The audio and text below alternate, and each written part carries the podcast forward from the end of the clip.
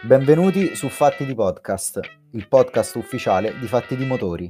Sigla? Sigla!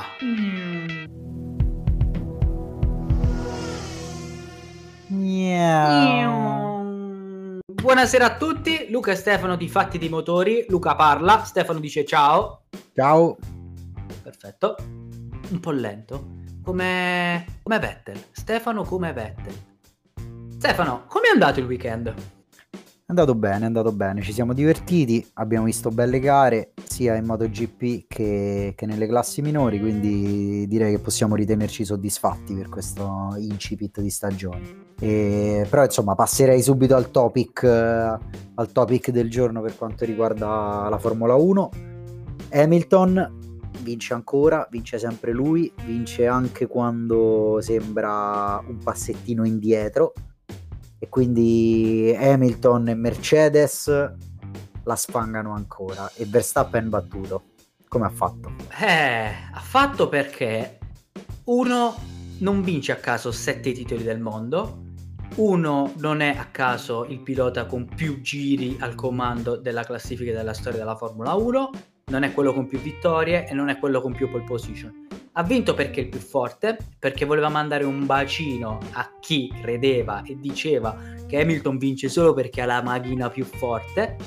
E ha vinto perché, secondo me, a questo giro parlare tanto di Red Bull favorita, Verstappen favorito, Verstappen già campione del mondo, lo ha caricato. È una vittoria complessiva, non è solo una vittoria di Hamilton, è soprattutto una vittoria Mercedes perché ancora una volta dimostra che chi vince non vince mai a caso. Mercedes ha dettato la linea per tutto il Gran Premio, per poco non metteva ancora più pressione a Verstappen se nel pit stop di Bottas non ci fossero state delle difficoltà, però diciamo che ha vinto la prima battaglia inaspettatamente, ma non vincerà così facilmente la guerra.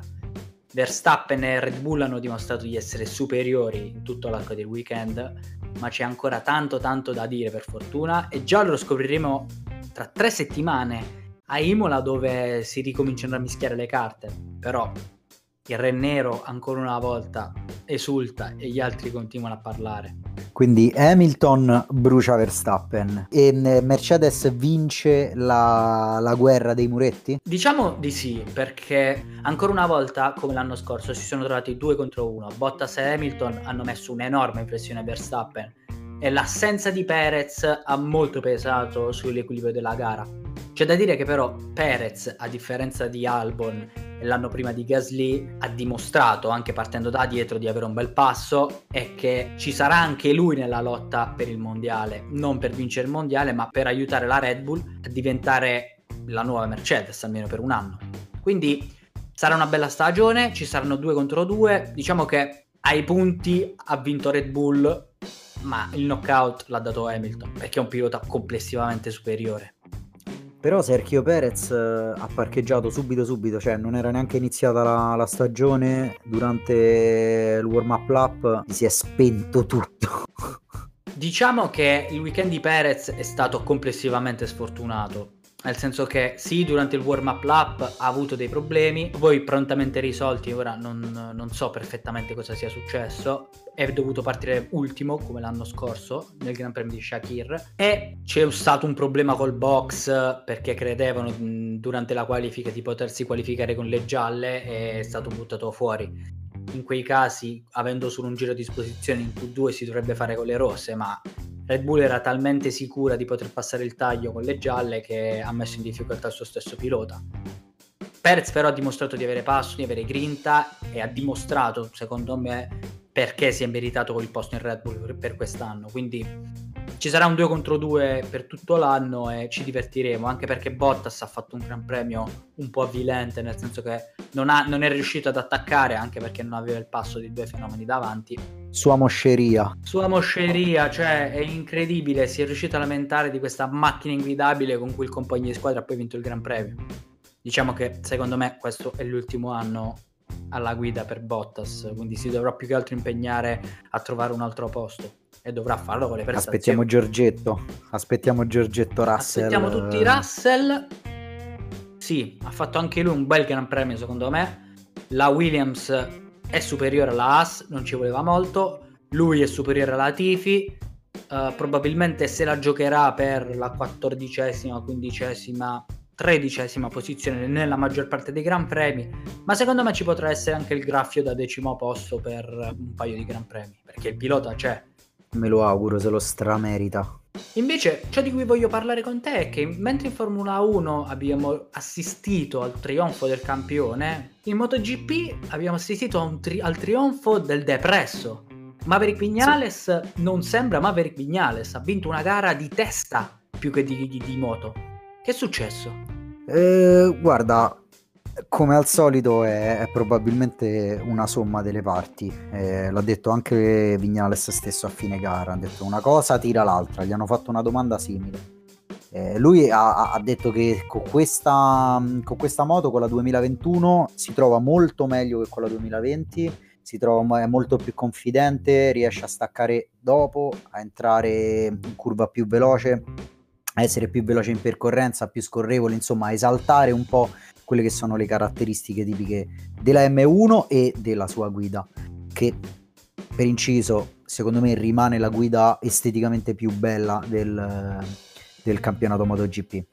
E diciamo che questa ritrovata, questa ritrovata fiducia, questo ritrovato feeling sicuramente gli ha dato un bel boost per, per mettersi a posto, tra virgolette, anche con la testa. Vignales l'abbiamo visto, è così. Quando, quando sente il feeling con la moto è al settimo cielo, ride, scherza, è felicissimo. Quando invece le cose iniziano ad andare un po' fuori dal, dal seminato, va in difficoltà Tro- va in, in, una difficoltà esagerata, troppa difficoltà rispetto magari a quello che è il problema tecnico del momento. Quindi A bisognerà vedere se riuscirà a replicarsi, non dico in Qatar, dico nel corso della stagione, se riuscirà a continuare a tenere alta l'asticella e eh, ad avere questo, questo standard. Secondo me è il pilota uno dei piloti, uno dei 3-4 piloti più talentuosi del roster eh, in questo momento. Quindi eh, io sono contento di vederlo vincere. Poi ha guidato bene, è stato proprio è stato proprio forte, bello a vedersi, aveva quei due o tre spot eh, di, di sorpasso nel, nel circuito che, in, cui, in, cui, ci ha fatto godere. Quindi bene, sono felice per lui, ha tirato fuori gli attributi, ma è vero pure che insomma c'era una situazione tecnica alle sue spalle che lo faceva stare tranquillo. Eh, Vignales è questo, l'abbiamo già visto. Una domanda ti voglio fare. Non è che l'assenza di Valentino nel box gli abbia fatto sentire un po' più di responsabilità e lui da questa responsabilità ha tirato fuori questa prestazione. Eh, mi, cioè anche questa è una cosa che è stata detta tantissimo in questi giorni, l'ho sentita dire da più parti, anche da giornalisti molto accreditati e da grandi opinionisti. Io non sono del tutto d'accordo però, perché sì, ok, Valentino, Valentino non c'è più in quel box però se n'è andato via un pilota che non stava facendo bene come risultati obiettivamente. Cioè uno che ha tanto peso dal punto di vista mediatico è, un, è carismatico è comunque un grande campione ha una storia incredibile però è arrivato uno che sulla carta in teoria gli dovrebbe mettere un pizzico di eh, pressione in più quindi se da una parte lui si sente responsabilizzato perché adesso è il vecchio del gruppo, tra virgolette, è il pilota più, più maturo, più esperto del, um, del box, eh, però dall'altra parte c'ha il pischello vicino che, che, è veloce, che è pericoloso e che è uno che gli mette il sale sulla coda. Quindi è sempre eh, un discorso particolare, insomma bisogna cercare di capire quanto un fattore è una motivazione e quanto un fattore è una fonte di pressione. Quindi io non penso che questa sia stata una come dire, un fattore fondamentale nella rinascita, per così si può, se così si può dire, anche se una, una sola gara di Vignales. Invece ti voglio chiedere un'altra cosa. Ah, finora abbiamo parlato di piloti in MotoGP, invece una grande mano a Vignales è stata data da questa Yamaha, che ricordo l'anno scorso era molto forte nella prima parte di Gran Premio e andava a perdere tutto nella seconda parte. Lui è venuto fuori con la gara, cioè ha fatto una gara da Marquez, attendista all'inizio e poi è scappato. Sì, lui è stato intelligente, la moto gli ha dato, gli ha dato sicuramente una mano per sua stessa ammissione poi se vogliamo essere analitici andiamo a vedere la griglia e vediamo, e vediamo che Quartararo ha fatto quinto e, da metà gara in poi non l'abbiamo più visto perché è andato in difficoltà a quanto pare col posteriore che, che si, è, si, si, è, scaldato troppo, insomma è, andato, è entrato nel solito circolo vizioso di spinning e surriscaldamento. Morbidelli è morto in partenza, Valentino ha avuto più o meno lo stesso problema di Quartararo, forse in una forma un po' più grave ed ha chiuso dodicesimo. Quindi esaltiamo tut- tutti la Yamaha, sì perché ha vinto, ma il lavoro grosso l'ha fatto Vignales perché tutte le altre Yamaha non è che abbiano incantato poi così tanto, perché tra sé e Quartararo ci stanno Ducati, Suzuki, ci stanno anche altre case, quindi mh, bisogna dare, dare, il merito a, a Vignales per la gara che ha fatto. Quindi, quindi il titolo della prima gara del mondiale del MotoGP è Top Gun Show. Top Gun Show, sì, sì, senza dubbio. Mm, se lo merita, ha fatto, ha fatto un, veramente una grande, una grande gara. Però l'altro che si è preso la scena nel weekend MotoGP è stato Pecco su Ducati. Raccontami un po' come sono andate le Ducati e Pecco. Alle Ducati sono andate, sono andate, bene perché hanno fatto secondo e terzo e comunque hanno preso un secondo da Vignales, non è che Vignales se, ne sia andato e abbia preso una settimana di vantaggio. Eh, c'è stata un po' di delusione perché sicuramente ci si aspettava, erano stati talmente tanto performanti nel weekend e nei test che ci si aspettava qualcosa in più, ma in realtà si era visto che il passo migliore non ce l'avevano le Ducati, avevano un ottimo passo, ma Vignales e Quartararo quantomeno nei test erano avanti. E, e anche di più di un pelo. Il problema di Ducati è che Miller ha fatto nono inspiegabilmente. E io l'avevo dato per favorito, io e tanti altri, quindi sicuramente eh, ha un po' deluso lui che sembrava un po' l'uomo di punta. Pecco fa una grande gara, ma si vede quando, da quando mancano 10 giri, poco meno di 10 giri al termine, inizia a fare fatica. C'ha eh, la, la, ruota dietro che scivola di qua e di là, fa fatica a mandarla alla corda, si vede che cambia un po' il modo di guidare per eh, metterci una pezza. Eh, però fa una gran gara e infatti fa terzo, aiutato dal Desmo, però fa terzo. Eh, Zarco uguale, Zarco a me ha stupito profondamente, ha fatto un garone Giovannino, eh, si è messo dietro le ufficiali, tutte e due. Quindi secondo me potrebbe, io lo adoro, eh? lo trovo un pilota, di, un, pilota meraviglioso, mi piace tantissimo il suo stile, secondo me è un grandissimo pilota e quest'anno farà venire, farà venire mal di pancia eh, soprattutto a Miller perché Pecco è un po' più giovane quindi magari è leggermente più deresponsabilizzato ma vedere Miller nono e Zarco secondo brutto campanello d'allarme per, sia per Jack che, che dentro al, che dentro al, al box. Mo vediamo che combinano qua in Ducati. Che di solito quando si tratta di gestire i piloti, se possono fare una cacata la fanno. vedremo. Senti, invece, ritornando a bomba sulla, sulla Formula 1, io parlo dall'alto della mia, anzi dal basso della mia ignoranza. Io sono ovviamente un tifoso Ferrari, come è giusto che sia per, per gli italiani medi. E quindi vorrei capire. Eh sì, aspetta però, mi confermi Sainz, vattene. sì, sì, già, già andiamo fuori Maranello con gli striscioni. via. L'attacchiamo mercenario. mercenario, bravo, bravo. No, no, no. Sainz ha fatto una grande gara, ha fatto un grande weekend, è stato avanti a Leclerc in parte delle prove libere ed è stato avanti a Leclerc in Q1 e in Q2. La sua gara è stata rovinata al sabato, quando in Q3 ha fatto l'errore sull'ultimo giro lanciato, ma ha dimostrato un passo durante la gara, una gestione delle gomme durante la gara da buon pilota e si conferma la scelta di Binotto. Cioè, Binotto dopo ha detto finalmente possiamo contare su tutti e due i piloti. È vero, la Ferrari ha fatto un buon weekend, è, natura- è naturale che quando si pensa alla Ferrari e si dice buono, si vuole puntare alla vittoria, un secondo posto, un podio, ma bisogna ricordarsi da dove si parte l'anno scorso. La Ferrari è stata in questo Gran Premio la scuderia che è peggiorata di meno, quindi è stato fatto un grandissimo lavoro a Maranello. Abbiamo due punti, abbiamo Leclerc, abbiamo Sainz. Quest'anno la sfida è con McLaren. ed è una sfida aperta perché McLaren ha due piloti fenomenali. Norris è stato il dominatore della centro classifica, ha fatto una gara a sé dopo due o tre grandissimi sorpassi. Quindi io do un voto di fiducia alla Ferrari, un 7, anche perché Bahrain forse non era il circuito migliore per Ferrari e la rivaluteremo ad Imola.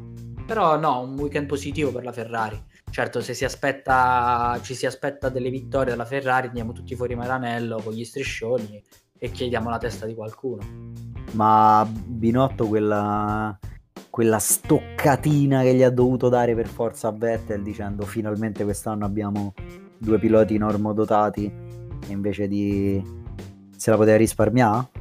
Ah, senti, secondo me no, mm, è andata bene. Secondo me è stato più un gesto favorevole nei confronti di Sainz che una stoccatina Vettel. Eh beh dai, dopo, dopo, però dopo una gara così di Vettel che insomma ne, ne fa più di Carlo in Francia, si incolla Ocon senza motivo. Eh, Binotto che se ne esce così, insomma, non, non è proprio un atto di grande, di grande amicizia, di grande stima, insomma, Boh. Diciamo che secondo me Vettel alla fine si è comportato bene l'anno scorso da un, da un punto di vista umano. Eh, appunto, appunto. Sì, ma forse in gara non ha dato quello che poteva dare, ma io penso che le, le dichiarazioni di Binotto vadano lette più come un bravo Sainz piuttosto che un baccalà Vettel, sinceramente. Tanto Vettel si sta distruggendo con le sue mani, eh. Sì, sì, sì. Ma poi prendersela con lui adesso è un po' come sparare sui morti e noi lo faremo. Il siglone della, della rubrica? Ce l'abbiamo? Ce l'abbiamo, no. eccolo. Allora, fai una piccola intro per chi non conosce Splendido e Disgraziato. Allora, Splendido e Disgraziato in realtà non è altro che un modo originale, ma alla fine manco tanto, di eh, parlare dei top e flop della settimana. Noi l'abbiamo coniati così, splendido e disgraziato, per far vedere che siamo giovani e che siamo spigliati e che siamo divertenti e diversi. Eh, ma al di là di questo, insomma, non sono altro che dei semplicissimi top e flop. Partirei, se, se mi è concesso, dalla MotoGP. E flop cioè i disgraziati della domenica sono per me sono Valentino Rossi e Jack Miller. L'abbiamo brevemente già affrontata la questione. La Valentino Rossi parto dal, dal più difficile. Valentino Rossi ha fatto una, una, gara brutta, obiettivamente, una gara veramente molto brutta rispetto soprattutto a quello che ci si aspettava. Finalmente riuscì a partire un po' avanti, era riuscito, insomma, sembrava cautamente ottimista, anche se sapevamo che non aveva il ritmo dei primi, si poteva sperare in un piazzamento, ecco. Eh, dodicesimo è stretto, gli sta stretto, sta stretto a lui, sta stretto un po' a tutti, anche ai suoi detrattori più, più feroci. Eh, ha avuto questo problema con la gomma dietro, problemi di surriscaldamento, di vib- insomma, feeling particolarmente negativo, una vibrazione che gli ha dato fastidio, poi ha preso anche una randellata da, da Brad Binder che insomma per onorare la tradizione di famiglia regala carenate di qua e di là, perché tanto è così, è la dinastia di Binder, questo fa. E poi alla fine ci mette una pezza, eh, perché era sceso anche più indietro e è arrivato dodicesimo è stato accostato in molte analisi a Morbidelli, però secondo me non è, non è un accostamento che funziona perché Morbidelli ha avuto un problema al monoammortizzatore, non si sa bene come, non, non si è ancora ben capito, fatto sta che eh, insomma, ha avuto un problema tecnico grave ed evidente, eh, considerando che prendeva 7-8 km orari dalle altre Yamaha sul rettilineo, che vuol dire che ce n'aveva 15-20 in meno rispetto alle Ducati e anche qualche KTM che comunque pure quelle camminano.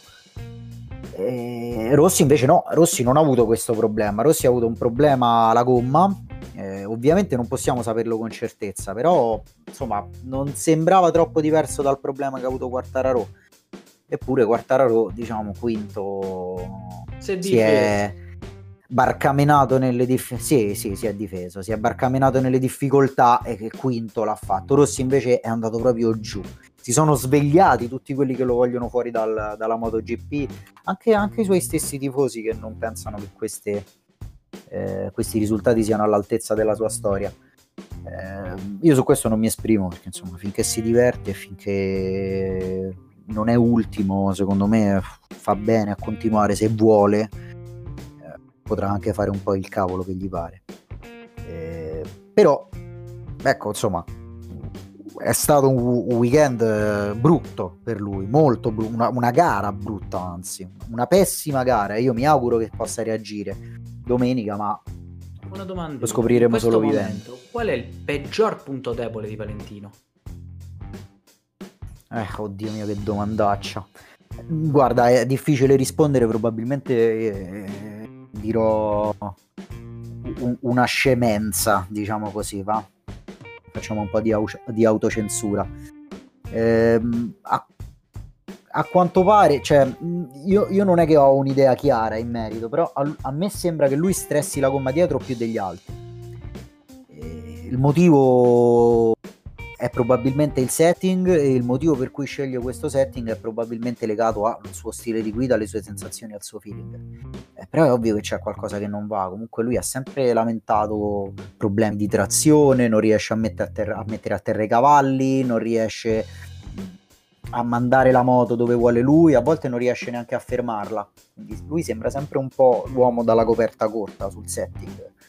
Eh, domenica purtroppo è stata l'ennesima conferma.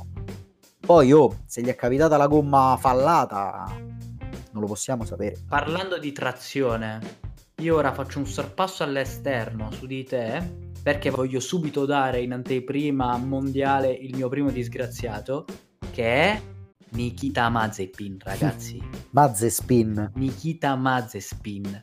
Allora, si potrebbero mh, sprecare fiumi di inchiostro sulla figura di questo ragazzo, sul padre che ha pagato per farlo guidare, ma non sarà né il primo né l'ultimo. Abbiamo Stroll che comunque si è barcamenato durante la gara e ha fatto una gara dignitosa, ma questo ragazzo non sa guidare.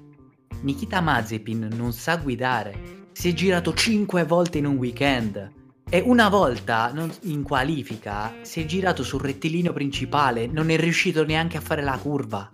Nikita Mazepin è l'uomo di copertina di questo mondiale. Eh.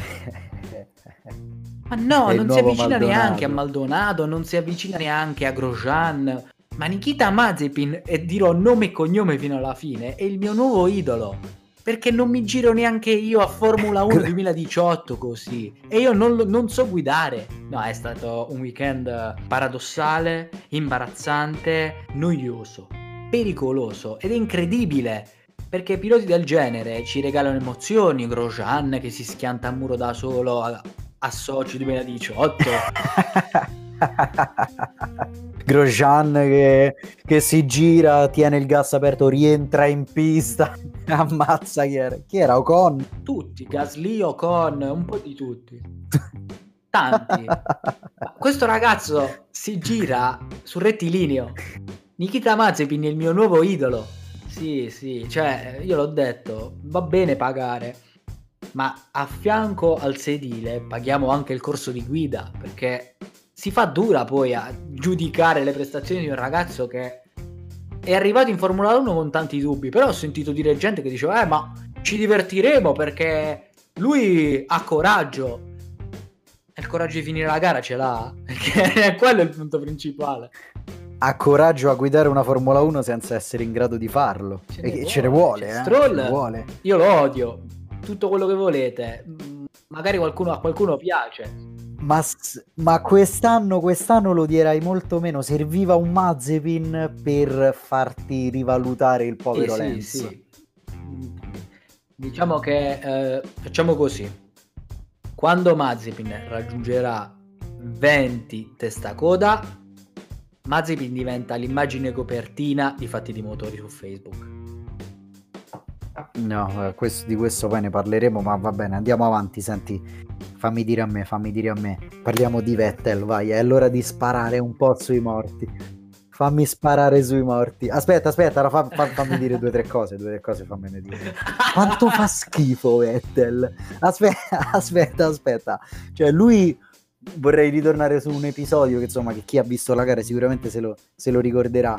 Come, come, si incolla Ocon e soprattutto che pianto fa dopo che dice ah ma questo è matto, ha cambiato, dire- di- ha cambiato direzione, ma non è mai vero, cioè, Ocon va dritto per dritto, lui gli lascia, lui si prende l'interno per proteggersi, Ocon va dritto sull'esterno, gli passa avanti, frena dove decide lui che, che è meglio frenare, Vettel gli si mette dietro e lo prende pieno e poi piange. Raccontami il weekend di Vettel, ti prego. Allora, i presupposti del weekend di Vettel erano già negativi, nel senso che Aston Martin non ha risolto i problemi che ha risolto Mercedes, perché semplicemente se Mercedes non gli passava il compitino, Aston Martin non risolveva e Aston Martin non ha risolto. Vogliamo mettere che Vettel è il solito schizzinoso perché se il retrotreno non è bilanciato lui non ce la fa. Se la mattina si sveglia che vuole il caffè e invece non c'è, lui si arrabbia. Quindi è partito un weekend paradossale. Primo punto in cui si vedeva che era già un po' squilibrato. Alonso Sainz e Leclerc si mettono a battagliare con lui quando avevano già fatto il pit stop, quindi banalmente avevano già un 20 secondi di vantaggio accumulati e lui no, non si arrende, quindi battaglia e perde tempo lui e fa perdere tempo agli altri. Riesce a fare il pit stop, l'unico che è stato sulla strategia dell'unico pit stop durante la gara, riparte, fa una bella rimonta, arriva a lottare e poi si incolla Ocon. Quello è stato il momento migliore del weekend. Gli ha cambiato direzione. Allora, non è mai non vero. È vero. Se ne sono accorti tutti. Poi, però, lui da signore, come sempre, a fine gara va a quello che si è incollato, gli chiede scusa e siamo tutti amici come prima. E poi spostato anche il segnalino dalla macchina di Ocon alla macchina sua, come fece a Montreal. Sì. Che era? 2019, dove, se posso, aveva torto Marcio. No, no, questa non te la faccio passare. No, no, sì, no, no, questa non te la faccio torto passare. Marcio. No, eh, devo, da, devo, dare ragione al Re Nero stavolta. Eh. Taglia, sbaglia la staccata, taglia sull'erba, rientra in pista e gli fa il pelo, il pelo a Hamilton che fa una magia per non finire spiattellato contro il muro. Voglio dire, hai sbagliato la staccata, sei andato fuori, sei rientrato senza lasciare spazio, anzi hai anche messo in pericolo l'altro pilota ti prendi la penalità e ti stai pure zitto, no? Che fai il cambio, vado al podio, non ci vado. Hamilton ha fatto la stessa cosa a Monte Carlo 2016 con Ricciardo e lì si è tenuto la vittoria. Però noi non facciamo questo tipo di polemiche da bambini, stiamo... Come no? Come no? No, no. Facciamola.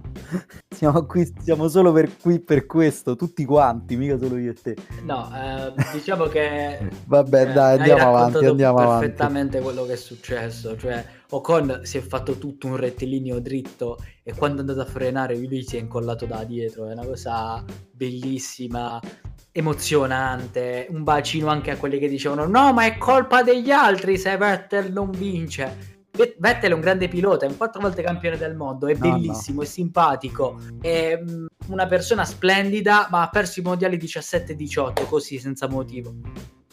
E li ha persi lui, se no qua saremmo già a contare due mondiali in più. Eh, siamo i più forti della storia, arriva bene, smetteva di fumare, tutta una serie di cose strane. Stavo per dire una cosa che me... me la tengo, me la tengo. Allora, Anzi, cambiamo argomento. uno che è diciamo forse al tramonto della carriera uno che ha avuto l'occasione della carriera e invece chi si è visto? Dove è Jack Miller? Il curioso caso di Jack Miller. Jack Miller è, è allucinante. Io eh, no, non so che dire perché lui è, è, è un cinghiale cioè è un un'esplosione di, di, di, potenza e di furia agonistica e di carica totale esce dal box, si batte il petto, fa con la faccia, sta impazzito e poi fa quinto, settimo, nono. Ieri che è successo? Non si sa, eh, ah, come al solito in moto ci stanno loro e al muretto ci stanno gli altri. Noi siamo qui dall'altra parte dello schermo, quindi è difficile dirlo eh, qualcosa sicuramente non ha funzionato, però una cosa la voglio dire, voglio spezzare un'arancia in, in favore di, un'arancia. di Jackass. Un'arancia, bellissima. Un'arancia. un'arancia, un'arancia. Eh, Mill, il Miller di qualche tempo fa, degli anni scorsi, sarebbe partito a tromba avrebbe dato stecche a tutti, a destra e a sinistra, già al decimo giro cioè, avrebbe avuto la moto scomposta, staccando di traverso, massacrando la ruota dietro e poi sarebbe finito? No, no, esattamente come è finito.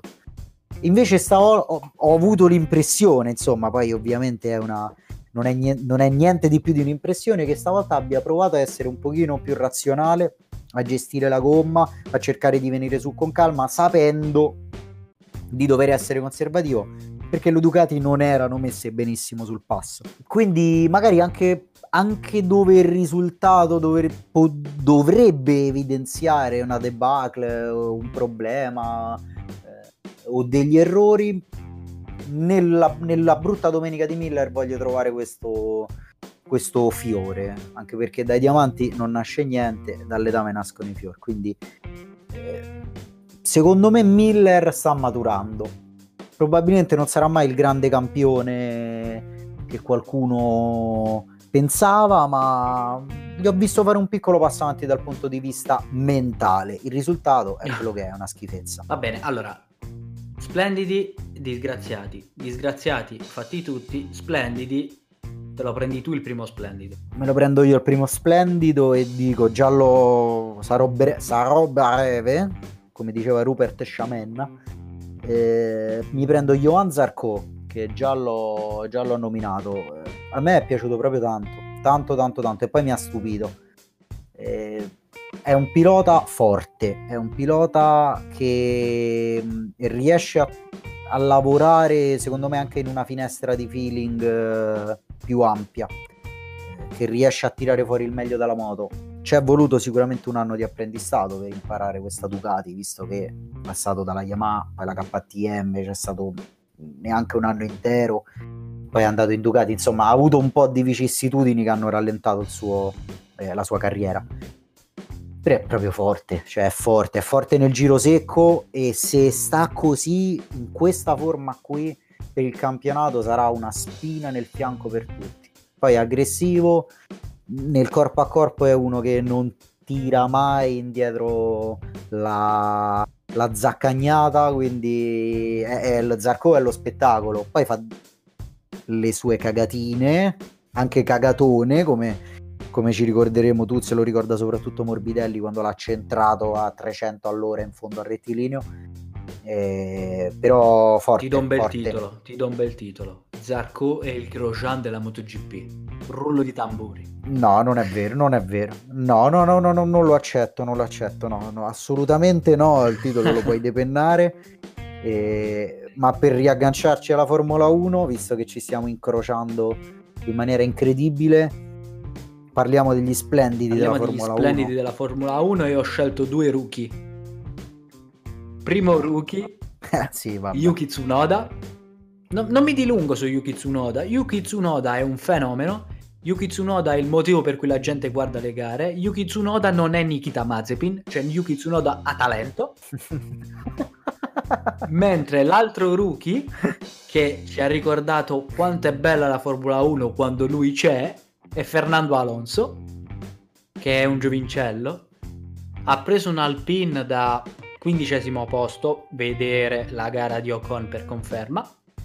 Certo poi non si possono confrontare Alonso e Ocon, però vabbè. Però è un, buon, è un buon pilota con, no? Sì, sì, sì, però non è Fernando Alonso. È come dire, non lo Vabbè, so, chiaro. Francesco Totti e Beppe Mascara. Ma che... Ha fatto una Andiamo grande avanti, gara, favore, ci ha ricordato perché questo ha vinto due mondiali, ha vinto la 24 ore di Le Mans. Niente, Fernando Alonso, grazie, sei tornato, ti amo. Bene, allora io concluderei con l'ultimo splendido, che è uno splendido tutto nostrano, che è Enea Bastianini. Eh, Bestia non gli dava una lira. Fuori dal, Q, dal sarò sincero. Q2 per, per, per una scarpa. Sì, un pugno, di, un pugno di millesimi. Fuori dal Q2 per poco. In realtà aveva fatto già bene il sabato, però eh, quando è partita la gara l'ho visto indietro. Poi, chiaro, le, le telecamere non è che si soffermino molto sulle retrovie, quindi eh, Bastianini non è praticamente mai stato inquadrato. Eh, però lo vedevo un po' indietro e dall'altra parte vedevo Martin, Jorge Martin, che anche lui è un rookie, che è il compagno di squadra di Zarco in Pramac, che invece stava là davanti avvelenato Tra l'altro anche Martin ha uno stile di guida, di guida pazzesco, è veramente bellissimo da vedere. Però Martin fa quindicesimo alla fine della gara. Al primo giro è secondo, terzo, sta lì, ma alla fine della gara è quindicesimo.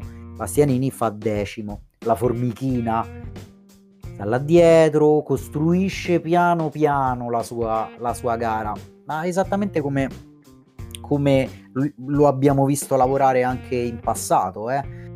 Bastianini è questo, è un pilota che ha un discreto talento e che ha soprattutto una discreta testa, a mio, a mio avviso. Infatti l'anno scorso vince un mondiale in Moto 2 dove si è andati piano, perché si è andati piano dal punto di vista della media punti, però, però, però lui è stato in grado di, di gestire appunto que- tutte queste fasi un po' pazze del campionato. Martin, per esempio, per continuare, per concludere il concetto, eh, Martin secondo me è più talentuoso di, di, di Bastianini. È un pilota iper talentuoso. Io anni fa dissi occhio, Martin e Mir sono i due prospetti più interessanti della, de, de, delle due ruote. Hanno vinto ovviamente tutti e due la Moto 3, nessuno dei due ha vinto la Moto 2, eh, ma vabbè Mir c'è stato un anno solo. Quindi secondo me Martin farà bene, dovrà ancora, deve ancora trovare il bandolo della matassa, ma quando lo troverà saranno bei cacchi e non altro, bei cacchi, bei cavoli anzi, per gli altri rookie.